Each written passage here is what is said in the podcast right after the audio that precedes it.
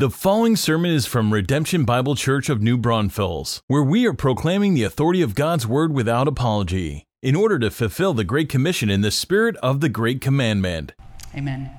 Turn in your copy of God's Word to Hebrews 12 28. If you've not already, Hebrews is towards the end of your Bible. We'll be in Hebrews 12 28 this morning, and this is our last message in the worship portion of our Authentic series. Next week, we begin uh, to look at walk. And so, what we've kicked off this ministry year with is this series called Authentic, looking at what makes a, an authentic follower of Jesus Christ. And how do we say that around here at Redemption, y'all? We say that an authentic follower of Jesus is someone who worships Christ, who walks with Christ, and who works for Christ. That's right. So that's how we say it. That's what we see in the scriptures. And so we've just been going a little bit deeper into that. And this month, we've been looking at what is an authentic worshiper. What is a true worshiper? And today we come to this topic of acceptable worship. As we as you're turning there and as your hopefully your wheels are turning even in your own mind, let me pose this question to you. Have you ever been denied entrance somewhere? Like you're trying to get into a store, to a house, beyond a gate, into a park, and been denied entrance. If not, I would just try this this week. Come, try to come up on like Wednesday this week and come through the doors here at Freiheit Elementary and try to get into this room. You probably won't get beyond the, the office in there, not without a, a, a proper ID and a good reason to be here, right? They will not let you in. You will be denied access. With the history of violence in schools, with the increased security measures, you won't get very far. But did you know that the book of Hebrews has this kind of overarching theme in its 13 chapters that, that shows us how to approach God? It's as if through each chapter, the, the writer of Hebrews, which we don't know who it is, by the way, but the writer of Hebrews is, is showing us the, the, the answer to this question how do I gain entrance to the presence of God? And what he does is he kind of systematically takes all of the Old Testament kind of priests and prophets and the, the old sacrificial system, and in every instance, he shows Jesus is supreme. Jesus is better, y'all. Amen? Amen? Jesus is better. And that's what you could say is really the, the theme of this book is Jesus is better. He concludes that in every instance. And, and as we get to chapter 12 here, as it pertains to us and our focus on being an authentic follower of Christ, today's verse, verses really teach us how to offer acceptable worship. We know that only Jesus is worthy, do we not? Amen? Right? We know Jesus has drawn near to us, He has come near to us. Amen? We know that only Jesus truly satisfies, right? And so, how do we draw near to Him? How do we gain entrance into the presence of God? Well, let me read our two verses today and we'll find out then. Look at your, your Bibles, Hebrews 12, 28 and 29. I'm going to read it for us. It says this. Therefore, let us be grateful for receiving a kingdom that cannot be shaken. And thus, let us offer to God acceptable worship with reverence and awe. For our God is a consuming fire. These are God's words for God's people. How do we draw near? What is acceptable worship? Well, these verses teach us and would answer that question this way Acceptable worship is offering all that we are in right response to who God is. Let me say that again if you're taking notes. It's also on the screen here. Acceptable worship is offering all that we are in right response to who God is. We've said it all along throughout this series, haven't we? We've seen this in Revelation, we've seen this in the Old Testament, we've seen this uh, in Jesus' words, and now we see it here in these epistles that worship is a reaction or a response to the truth of who God is. And worship involves many things, doesn't it? Is, is singing a part of our worship? Yeah, yeah, come on. Is singing worship. Yeah, you better believe it, but it's only a part. It is not all of what worship is, is it? No, as we give our heart, it's much bigger than that. As we give uh, all of our heart, soul, mind, and strength to the Lord, this is a life of worship. Worship is a lifestyle, not just a one hour event every Sunday morning, right?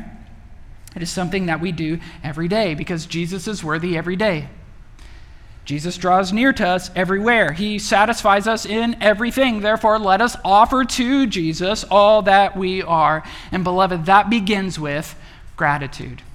It begins with gratitude. This is, these are where our verses go, right? We are to offer thanksgiving. We are to offer thanks in response to who God is. And so, our acceptable worship, worship that God receives, begins with this heart of thanks as we offer it to Him. Now, some of y'all are looking at me like, that's a little redundant, preacher. Like, haven't we talked about this like pretty much every week? But isn't Thanksgiving all over the scriptures? Right, as we come to our verses, right? It's just that, that, that this theme, it's this thread, this vibrant thread that is all throughout the tapestry of Scripture and therefore should be a, a, a color in every believer's life. We are to be a people of thanksgiving. If you miss this concept in, uh, in, in your Bible reading, then you must be blind because you can't, if you can't see this, it is literally everywhere. We are to offer our thanks. And, and we've kind of parachuted into this section of Scripture, haven't we? This, this therefore, here, as Bible students, we know that's an important word for us, don't we?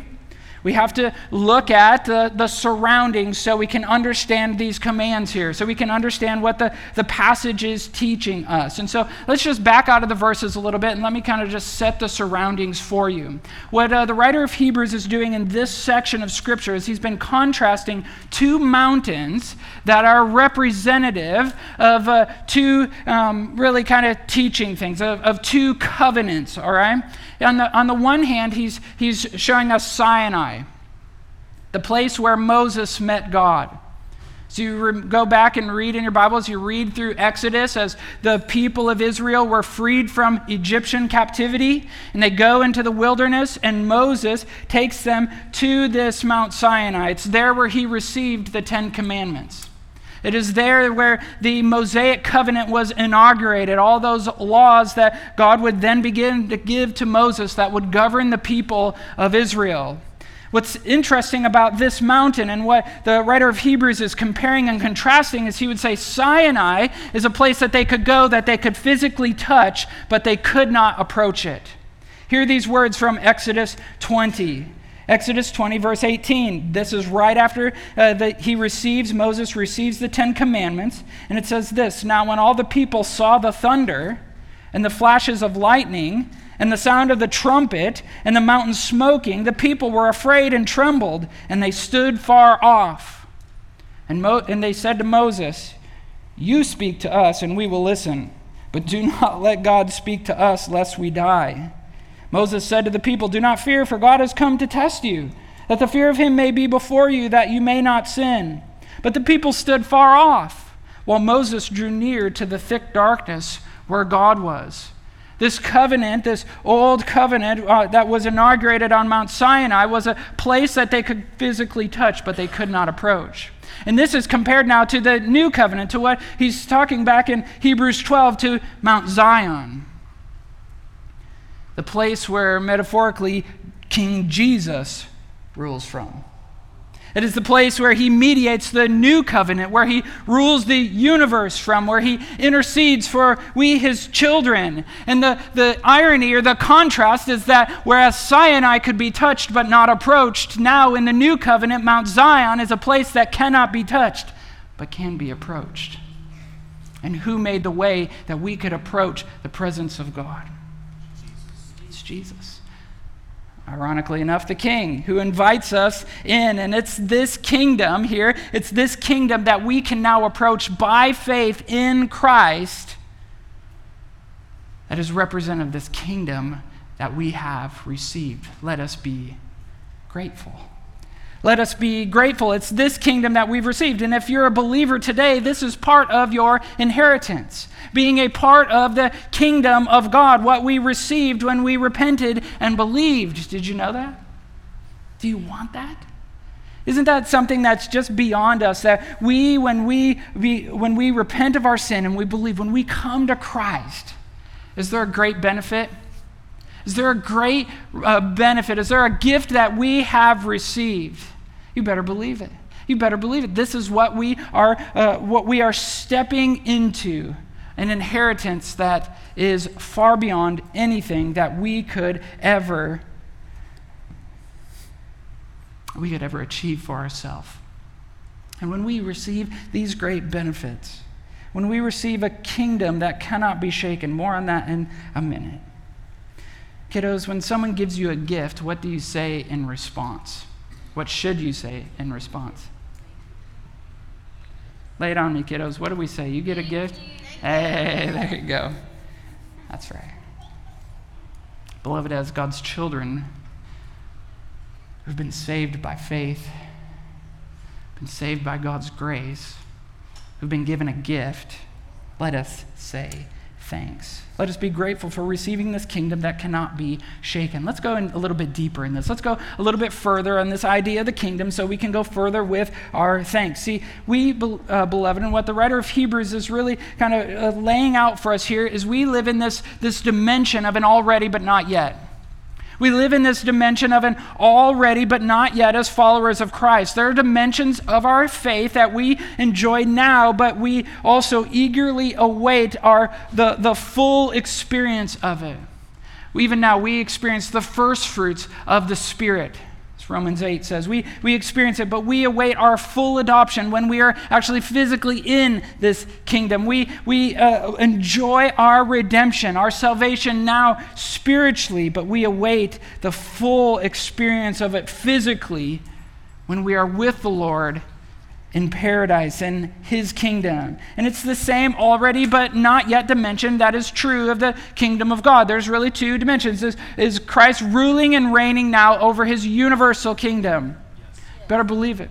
He's sitting on the Father's throne. His kingdom, as Psalm 145 says, is an everlasting kingdom. His dominion is throughout all generations. Is Jesus in control of the universe here and now?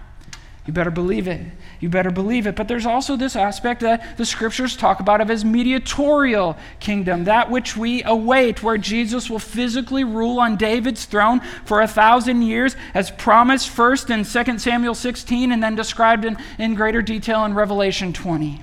We await God's fulfillment of these promises. And when that is all over, then the, the, the new heavens and the new earth, God, those, those, uh, those uh, kingdoms, sorry, those kingdoms will be merged into one, and, and the new heavens, the new earth, and Jerusalem in all its splendor, where King Jesus will rule forever, and we as his people will worship him forever, is a day yet to come.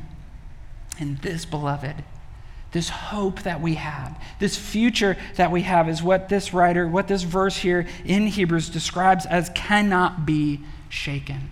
It is something so firm, something so secure, something that can't be disturbed, moved, or thrown off course. No other government can ever overthrow our King, Jesus. It is something that will not be moved. Why? Because the King who's behind it, the King who rules over it, the one who set the world in motion, the one who's carrying out the redemption plan even now as we speak, who is ruling and reigning over our universe. Redemption, when we rightly understand these things, when we even just get a glimpse of it, what should our response be? But to offer thanks to God. And beloved, as we even look to the hope of our future, what all throughout the scriptures is told to be an encouragement to us, to build up our faith, to be something that, is, uh, that makes us steadfast, immovable, always abounding in the work of the Lord. We are grateful for this, even when our world gets shaken up. You ever had that happen in your life? Something relationally, and your world gets all shaken up. Government gets all shaken up. Something in your job gets all shaken up. Your housing situation gets all shaken up. And yet, even in the midst of that experience here and now, we can be steadfast and immovable because we are a part, we've received a kingdom that cannot be shaken. It's a firm foundation upon which we stand, even when everything around us is shaking like a leaf. This settles us, does it not? This keeps us from giving in, of getting off course, of taking our eyes off Christ when our eyes are fixed on who is immovable, who is unchangeable. We give thanks. We give thanks in acceptable worship by just acknowledging that Jesus, your kingdom, your plan, your rule is better. It is better. It is better. Beloved, let us offer thanks, which is really where our acceptable worship begins, but it continues through service. It continues through service. Acceptable worship offers service. Look where our verse goes here. After this kingdom that cannot be shaken, he says, Thus let us offer to God acceptable worship, which is really the crux of these two verses. Let us offer service. And here's what I fear is, is uh, the case, is the reality far too often, is that we get the concept of worship backwards far too often.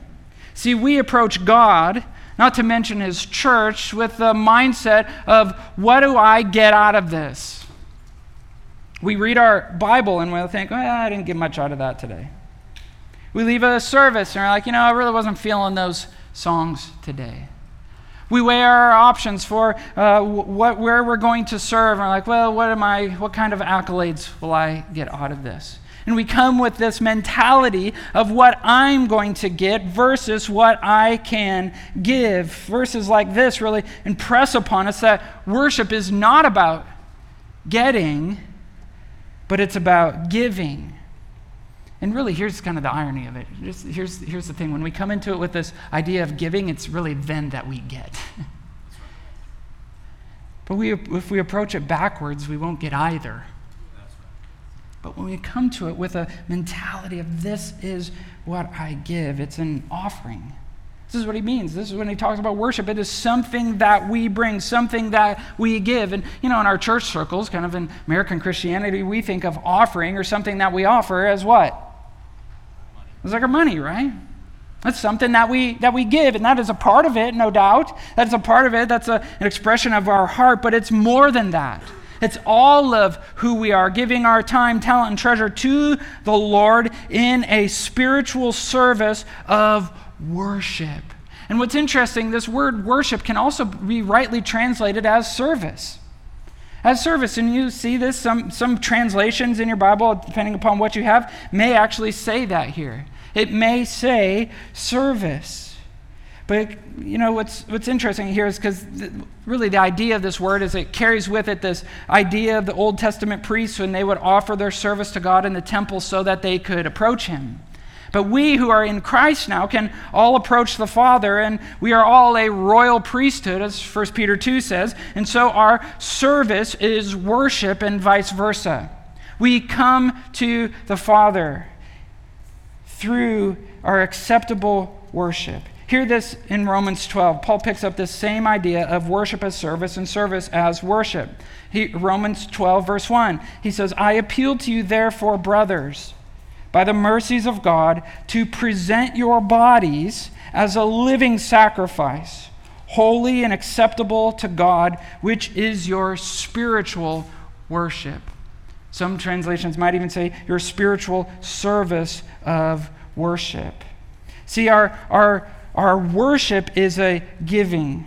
It is a service. It is an offering to God in all that we all that we say, all that we do, all that we are. And what's really interesting in this is there is service or there is worship that we give to God that is acceptable, which means that there is probably also, or there very well is in uh, in our lives, there is unacceptable worship too.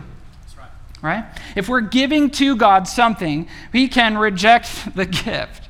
He has made it clear as to what he will receive. And this is all of who we are. And so, as we're thinking about what is acceptable worship, we should also look at, well, what is unacceptable worship or unacceptable service? Well, first, it's in our actions.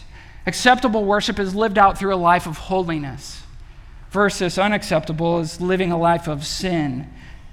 Living a life in our sin for the unbeliever or even a believer who's engaging in sin. Our, our, if we're not dealing with our sin, and as Isaiah 59 2 says, then that sin separates us from the Lord. He will not receive our prayers. He will not receive our worship. He will not receive our service if we are coming to Him in a life of sin. But, beloved, how do we get over that? What's the first step? It's repentance. It's repentance. And when we come humbly repentant, God will always receive us in Christ Jesus.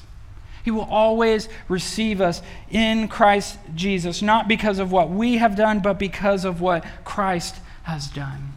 Acceptable worship isn't just the manner of our life or our actions, but it is also in regards to our heart. Do we have a giving attitude or a getting attitude? A giving attitude or a getting attitude, whereas we come acceptably saying, I am going to worship the Lord. I'm going to serve him in this way so that God receives the glory and others may benefit from my service. That's acceptable worship. It's also in our mind. As we saw last week in John 4, do we have our mind set on truth or do we have our mind set on what is false? We have our mind set on what is false. True worship is worship that is in spirit and in truth. In truth. And so worship is, uh, is in truth is knowing what is true about God, who God is, biblical truth, and coming to Him and serving Him in right manner and believing in Him. Falsehood is, uh, is like this false idea of who God is. It's ultimately idolatry if we think about it. If we have a wrong concept of the, who God is and the God whom we worship, then we're worshiping a false God. If we come thinking some sort of like prosperity mindset, well, I'm going to do this in order that if I do this, then God is going to bless me in proportion to that, we might be off. And this is why things like doctrine and truth are very important for us because it fuels our worship. God will not receive unex- uh, uh worship when he is worshiped wrongly. And so let me bring this to bear for us for a moment. Just this concept of worship and service here. Let me, let me bring this uh, to bear. What this means is that your work for Christ is also worship for Christ when you are walking with Christ. You got that? Do I need to repeat it? Your work for Christ is also worship of Christ when you are walking with Christ. See, if we are not working, then it's, then it's just good works. It's just we're trying to do something to please God, but, but we're not walking with Him. Then it's neither work for Christ nor worship of Christ. But when we're walking with Him, our work for Christ becomes worship of Christ when we are walking with Christ. So, what does this mean? Here's just some examples. The various ways that y'all serve in our church, our various ministry teams. You know, as you come and you serve, you know, as however the, the schedule aligns for you, that work for Christ is also worship of Christ. When you're coming with a heart that is pure before the Lord, with a heart that is about giving to the Lord. It's knowing why we serve the Lord. And so you're setting up, tearing down, serving kids, making coffee, greeting people, loving people uh, on the soundboard, playing guitars. All of that is work for Christ, but it is also worship of Christ when we are walking with Christ. See the connection? And we cannot lose sight of that, or then our, our labor for the Lord just becomes labor and it's not work, which is worship. This isn't just in the church either, is it? This is outside the church. As we serve in our communities, many of you are involved in various things around, uh, around New Braunfels and, and, and, abroad. As you serve in places like Kids Club, and as we uh, fill uh, backpacks for, with community and schools, as we do the various things around our community to show the love of Christ, our work for Christ is also worship of Christ when we are walking with Christ in gospel motivations. Do you see the connection here, beloved? Acceptable worship for God takes on many shapes and forms, and it is lived out through our life as we offer service to the Lord that is acceptable in the ways that He has lined out. All these W's are intertwined, are they not? They're all intertwined with one another as an authentic follower of Christ as they flow out from inside us. See, our worship isn't just merely external, is it? Our worship isn't just in service, but uh, as this uh, verse in our passage really kind of comes to an end here, it's also we are to offer our heart. We are to offer our heart. Look what he says here. He says, with reverence and awe. How do we worship, church? With reverence and awe. It's right there. Some say, hey, what's your worship service like? How do you worship? Well, we worship in spirit and truth and in reverence and awe.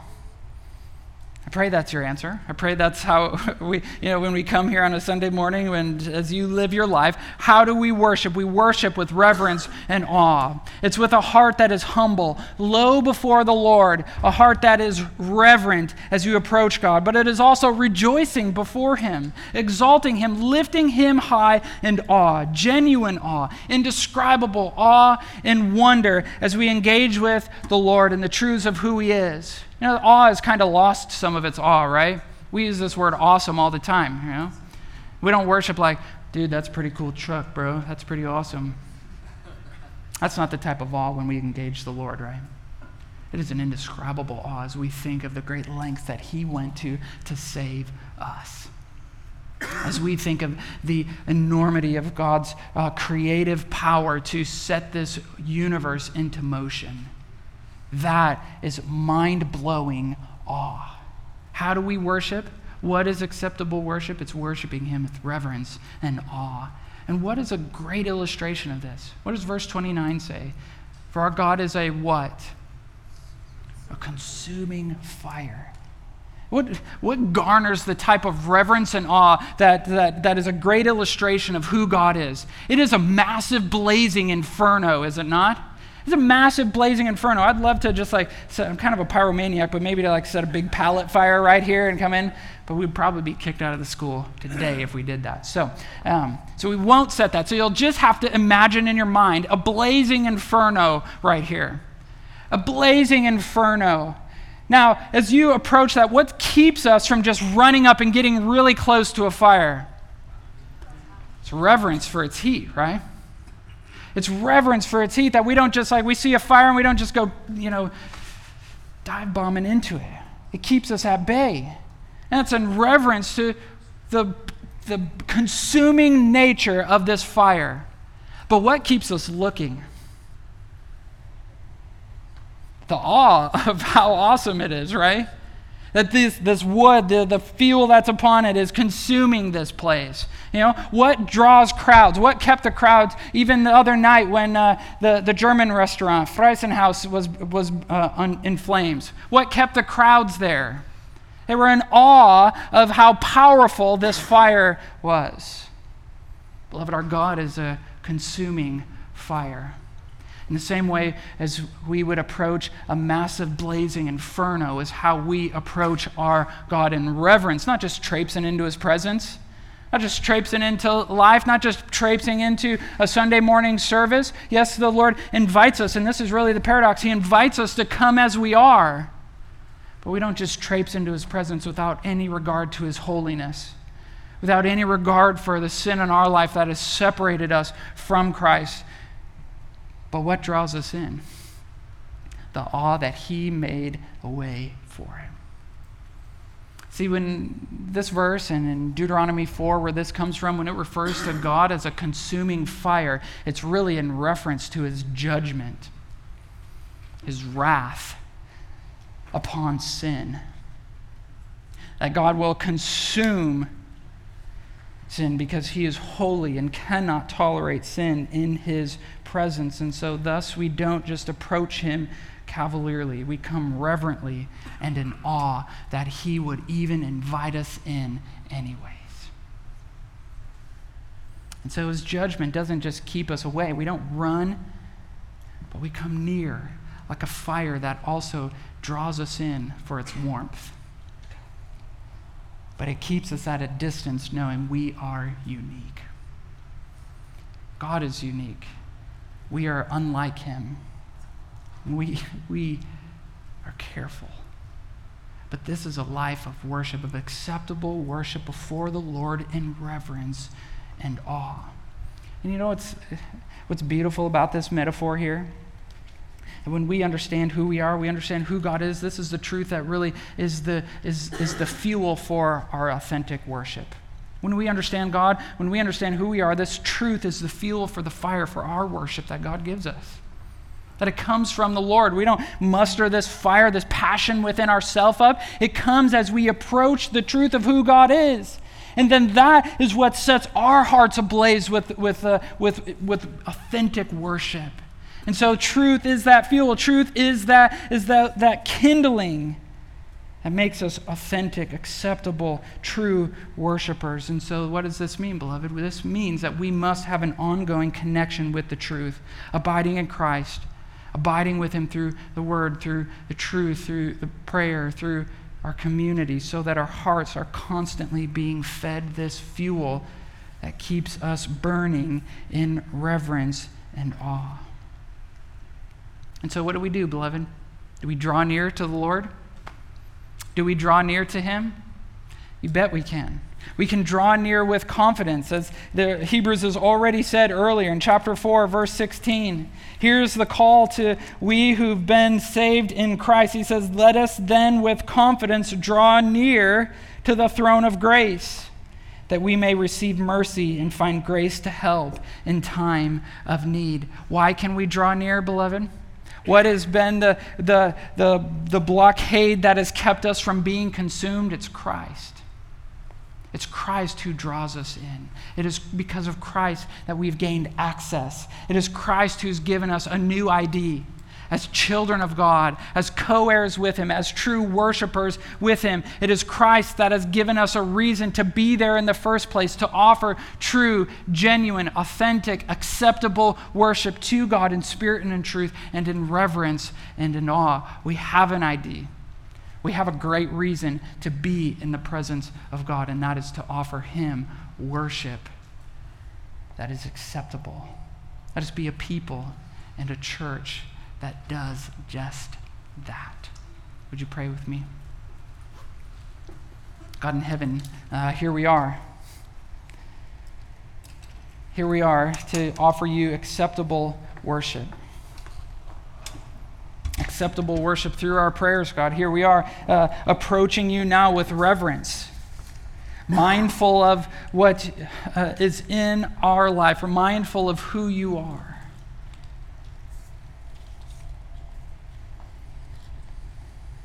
And so we don't just want to traipse in, God. These are sobering truths. So do your work in our heart that only you can do. But God, we also come before you in awe. We come before you in awe of how great you are. And Lord, you've demonstrated that to us this week. You've demonstrated it to us over and over. So we don't want to just be a people that are like kind of put on a face. We don't want to be a people that just uh, uh, fake it till we make it. We want to be authentic worshipers how to come into your presence with reverence and an awe for how great, how glorious, how majestic you